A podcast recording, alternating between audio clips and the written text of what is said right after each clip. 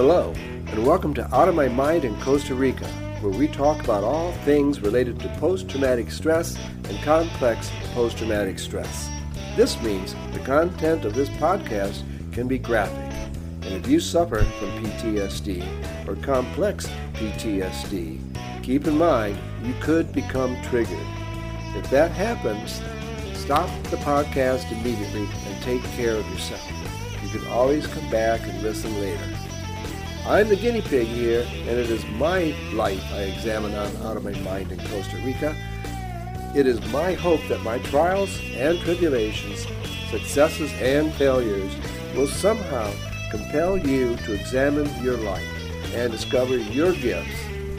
Socrates exclaimed, A life unexamined is a life not worth living. This is a call to action for all of us. As a clinical social worker, this was my trade, my vocation. From personal experience, I can tell you without a doubt that what you don't know can hurt you. My entire life, I have been compelled to support and encourage people to grow, to boldly look within and courageously examine their lives. Shine your light onto those dark spaces, and the solutions you seek will reveal themselves. Now sit down, relax, and listen Out of My Mind in Costa Rica. Welcome to the second edition of my audio blog, and uh, I'm I'm here to try it again. I, I, think I left you a little bit flat last time on uh, the complex CPTSD, uh, so I want to correct that uh, today and uh, talk with you about it more in depth. Uh, CPTSD, complex post-traumatic stress disorder. There's an awful lot of websites out there that really give you a, a great uh, rundown of all the details about post traumatic stress, uh, what it is, how to deal with it. it. They send you to, to get help and all of that. So, uh, one of those websites, of course, is the, uh, uh, the VA, uh, Veterans Administration. the website there is P- www.ptsd.va.gov. Just go there, uh, wander around, you'll find it. Uh, another good website is healthline.com. H E A L T H L I N E.com. Um, wonderful information. I can't compete with that stuff, nor do I intend to. This is, like I said, a uh, personal a journal, and I hope that it works for you and it's helpful. Now, I'm here because I, I'm pretty sure I have complex post-traumatic stress disorder, and it's the result of uh, childhood sexual abuse that I don't even remember, but I'm acting out the uh, consequences of that uh, experience nearly my entire life. But do I actually have it?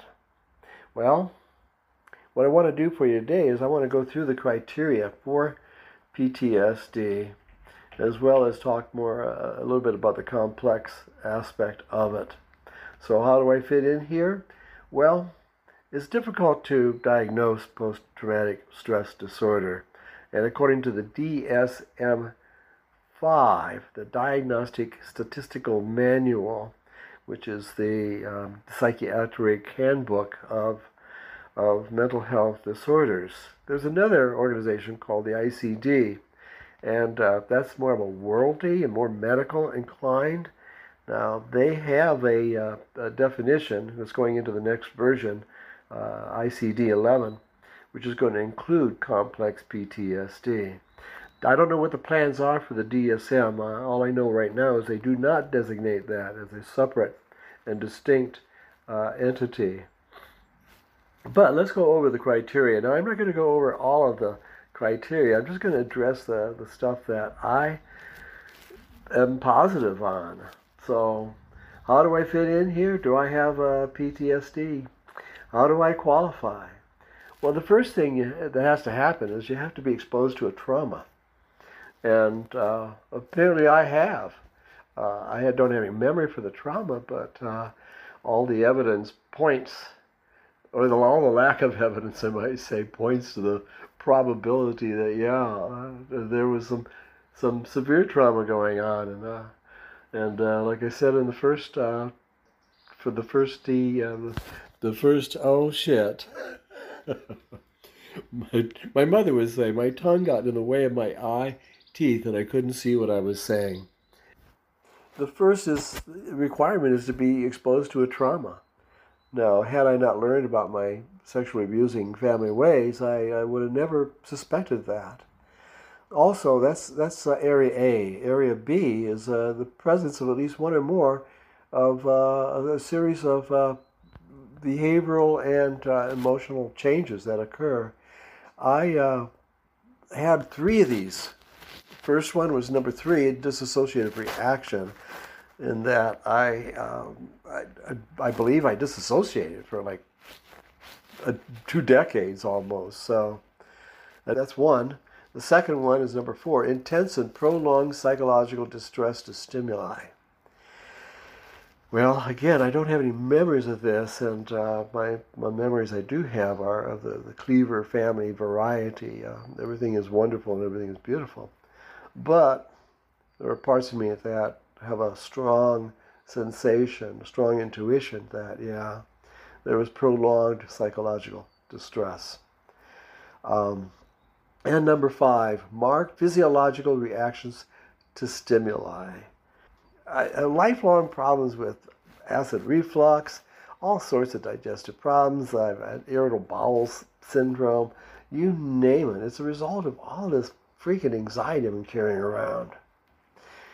Section C, you have to have a persistent avoidance of stimuli associated with the trauma.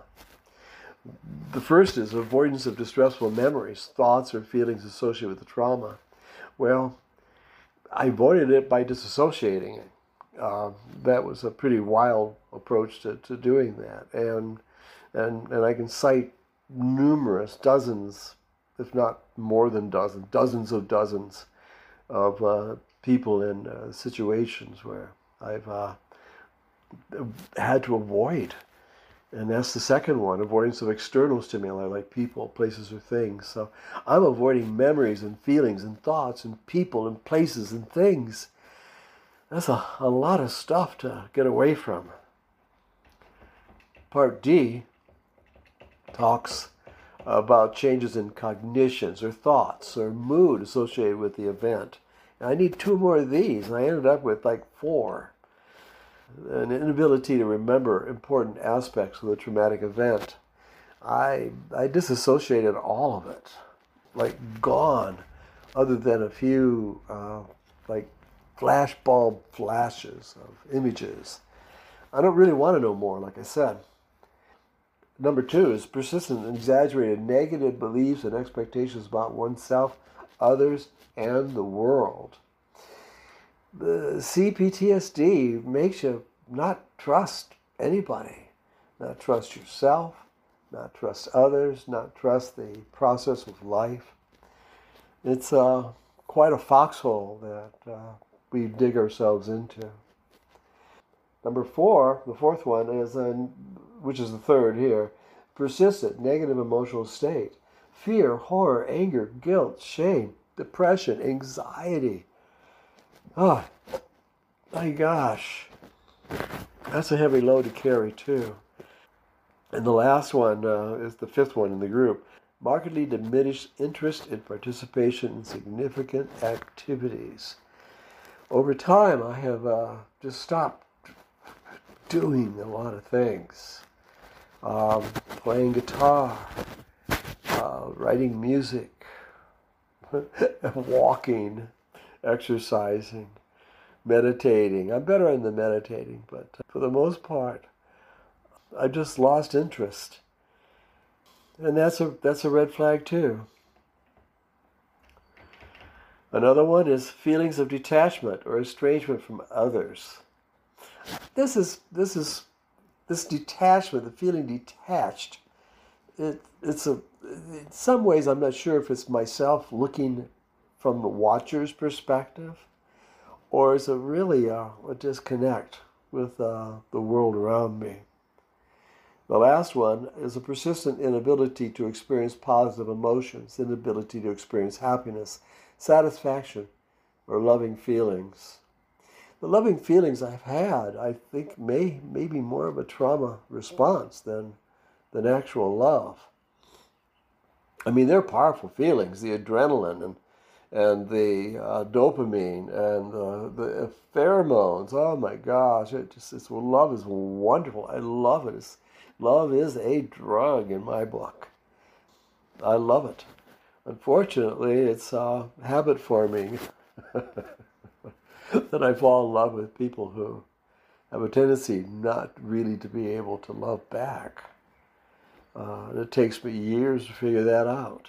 Yeah, I'm persistent in that. Section E marked alterations in arousal and reactivity associated with the traumatic events. That, that for me, that falls into being irritable, uh, having angry outbursts with little or no provoca- provocation. These are the triggers. These are triggers that almost everyone with post traumatic stress disorder experience. Their whole nervous system is on alert and on guard for any sign or signal that it is death is imminent. And that's what happens for me. I uh, I get triggered. Hypervigilance that that's included in the above. Uh, you got to be pretty vigilant in order to ward off a world and, and others that you can't trust. Uh, another one is exaggerated startled response. I, I, you could I wanted to put a bell on my wife because she was she's so quiet. She just sneaks up on you, and then next thing I know, she's touching my shoulder, and I jump out of the chair. It's it's wild. Um, I still haven't resorted to the bell aspect. I, I, decided to take solitude as opposed to uh, doing a bell. And the last one, five, is problems with concentration. Now, in my 50s, I got diagnosed with, uh, with ADD. And I went home and checked it out because I was a psychotherapist. What? What do you mean? What do you mean? I, you can't see me writing a book. Too much ADD. Well, sure enough, yeah, I, I hit on a lot of those buttons uh, for ADD. So that's very possible because my brother, my older brother, he was uh, definitely had ADD and probably ADHD. Like I said, he drove my parents nuts before I even showed up. There were three other areas. Uh, area F, uh, duration of disturbance. It has to be more than one month.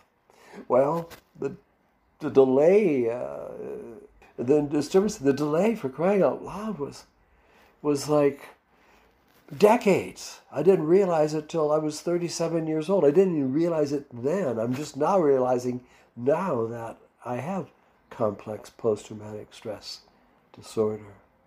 In area G, the disturbance causes clinically significant distress or impairment in social, occupational, or other important areas of functioning. All you have to do is take a look at my job history. The only job I could keep for any length of time was the one I, I when I worked for myself.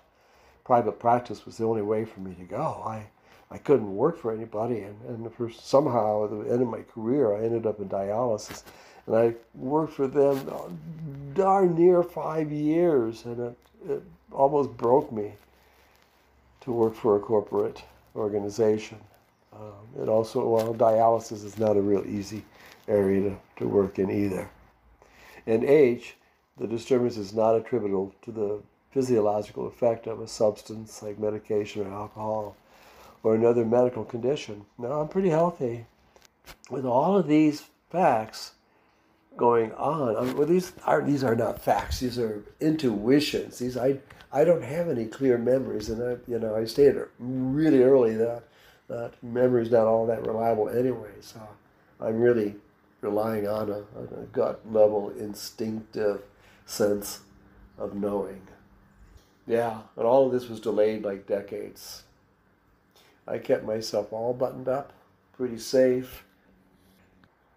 Well, if that wasn't enough, let's add the uh, complex part to that. I hadn't even gotten to the complex part of the PTSD.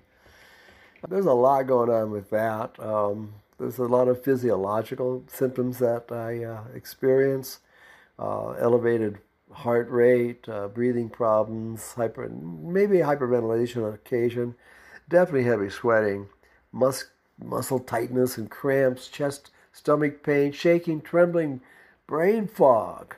I thought that was because of something else, but no, it's uh, brain fog is actually a symptom of uh, CPTSD. Um, I'm going to do a separate thing on, on flashbacks. Uh, some of the other things that go on and have gone on for me is uh, poor emotional regulation. When someone gets triggered, they are unable to regulate their emotions. When I'm triggered, I get a shot of adrenaline, I get a shot of cortisol, I get a shot of uh, I don't know what else, uh, but it is it's it just sends me off like a rocket, and I'm sharp as a tack, I'm clear as a bell, and I'm angry as hell. I'm really angry. I'm outraged, as a matter of fact, and it just is a little thing, and and the people that have suffered this experience of me being triggered, I just I know what it's like on the other side. It was like that with my father when he got triggered. He was scary. He was a very scary guy when he got triggered. I was fortunate. I didn't didn't I didn't do many bad things. I didn't make many mistakes, uh, but it's because I didn't want to. Gosh, making a mistake was like, uh, oof, wait till your father gets home. Oh my God, I had to leave right away. I went to the Cleaver's house and I stayed there and uh, waited for Ward to come home and for June and Ward to talk about it and then and then come talk to me in the bedroom. Come knock on the door and then come in and talk to me in the bedroom. So uh, that's where I lived. It wasn't anything to do with that, but I don't have that as a refuge anymore. And there's no place for me to run to under those conditions. So I blow myself up. I become big. Anger, anger is a secondary emotion. It, it, what it does is it comes in and and swoops you off your feet and away from the vulnerability that you feel at the moment. And the degree that you become angry is relative to the degree that you are vulnerable, that you feel vulnerable. So these things these things, our, our, brain is designed to keep us alive, and, and sometimes it, it doesn't really know the difference between what's a little thing and what's a big thing. When triggering happens, we get uh, dysregulated. I'm pretty alone most of the time. Mercedes and I have been spending 24 uh, uh, 7 together for the last, well, since we moved to uh, uh, Costa Rica at least, and for my since my retirement, since I was 62 or 63. So that's been six some years, uh, and and we're together all the time. So I never really got the isolation, and I that I really needed. So right now I'm I'm on my own, and I'm appreciating this the solitude. Uh, again, with the hypervigilance, uh, people with CPTSD are hypervigilant. And they also carry around with them an emotional load of really nasty levels of guilt and shame. We took on, in my case, I was the hero child, so I took on the entire shame load of my family. And oh man, there was a boatload of, of uh, there was a boatload of shame, let me tell you. People with CPTSD get involved with unhealthy relationships. But I stick with them. I'm a stickeroo. My parents were married for 50 years. I, uh, I hang in there. And when I find that I'm, a, I'm attracted to women who are not emotionally available. In other words, they, they, they, they trigger that attachment style of anxious and um, anxious and anxious, a fear of abandonment. Anyway, there's a there's there's stories behind all of that. But yeah, I've got 30 years of my life spent with three different women. None of them were were really emotionally available. they could fool you. They were all high functioning and beautiful, wonderful, kind individuals, but they they could not connect on an emotional level, which is what I need the most in relationships. There's a history of depression with people with post traumatic stress. Um, it's all over the place. I'm involved with all of these things. This is, this is for me when I look at it like this. This is crazy, and I've had. I know I've had poor self esteem because I really lack a lot of assertiveness skills, even though I teach assertiveness. I'm real good with my colleagues and I'm real good with my clients, but when it comes to intimate relationships, I'm a I'm putty in their hands. I'm a wuss. I, I, I tell you, it's it's almost disgusting. I, I wish I could. Uh, I wish I. No, I don't. I was going to say I, I wish I would have added up all the times I've had suicidal thoughts or or, or impulses. Too many to count. Unfortunately, I, I, I only met at one point in my life where I was so desperate to, to die that I was actually looking for a effective, pain-free way to go about it. I don't deal well with pain. Not a big fan of pain. So there's a lot of things going on with CPTSD. I'm going to talk more about um, the triggers the emotional feedbacks. I don't really have vivid memories of the trauma. I have these emotional experiences, not of this sexual abuse, but of the of the response of my mother when I told her of the sexual abuse. Her response was to f- just flip out and and and go insanely angry uh, and frustrated with me and and screaming and ranting and hollering and telling me to sh- shut up and never say that again and never happened and and that's the moment in my life when I think I I disassociated. I joined the Cleaver family. Packed my bags, my emotional bags, and, and, and hit the road. I go to extreme lengths to avoid environments or situations that are that I believe would be likely to provoke flashbacks or you know, unpleasant memories. That's why I stay home most of the time. I'm uh, there's chronic feelings of being vulnerable, uh, not physically or that, because I, I, I, I know I have a good relationship with the world, but these are mainly cropping up in, in intimate relationships, friendships that have gone on for years. My best friend for over 30 years turned out to be a man who also was not emotionally available when I needed it. So, why are you listening to me? All I've done is mess my life up.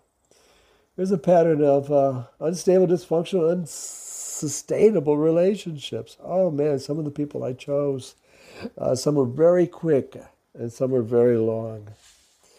So as we go down this this this pile this pile. All of these things pile on you when you have CPTSD. They uh, they overload you. They bog you down. They are like there's well, you know, when I was in college, I had an arts and ideas class, um, and in that class, they showed an abstract, expressionistic film. And in this film, it was black and white. It was a really, really old, old, old film, and and it had parts of it related to uh, Federico Fellini and his famous train going into the tunnel. Well, on the, in this film, there was a, a scene where there's this piano, and on the piano was a dead mule. And dragging the piano by ropes was this priest. And, and I have no idea. And then the scene shifted to an eyeball. And at one point, a scalpel came in and it cut that eyeball wide open. yeah, the whole class almost vomited. They wouldn't show that to you in high school, but they'll show it to you in college. Uh, CPTSD just takes you and just drags you and slaps you up against the wall, throws you up in the air, bounces up and down on you. It's like you are a cartoon it's like you're Wiley Coyote, you know, and and the world is full of road runners every day. So Uh, it's a good thing I'm an optimist because being an optimist is the only way I've survived this this nightmare. It's not really a nightmare. I don't want to get dramatic, but there's been a lot of nightmare, and I'll be talking about all of that stuff too in the various points of time in my life. So where we're at right now is I think it might be time to to wrap it up and say goodbye. I want to thank you for listening. Please comment in the section below. Please share. Uh, tell your friends about this. Uh, I, I want to help people, and I'm hoping that this will. Thank you.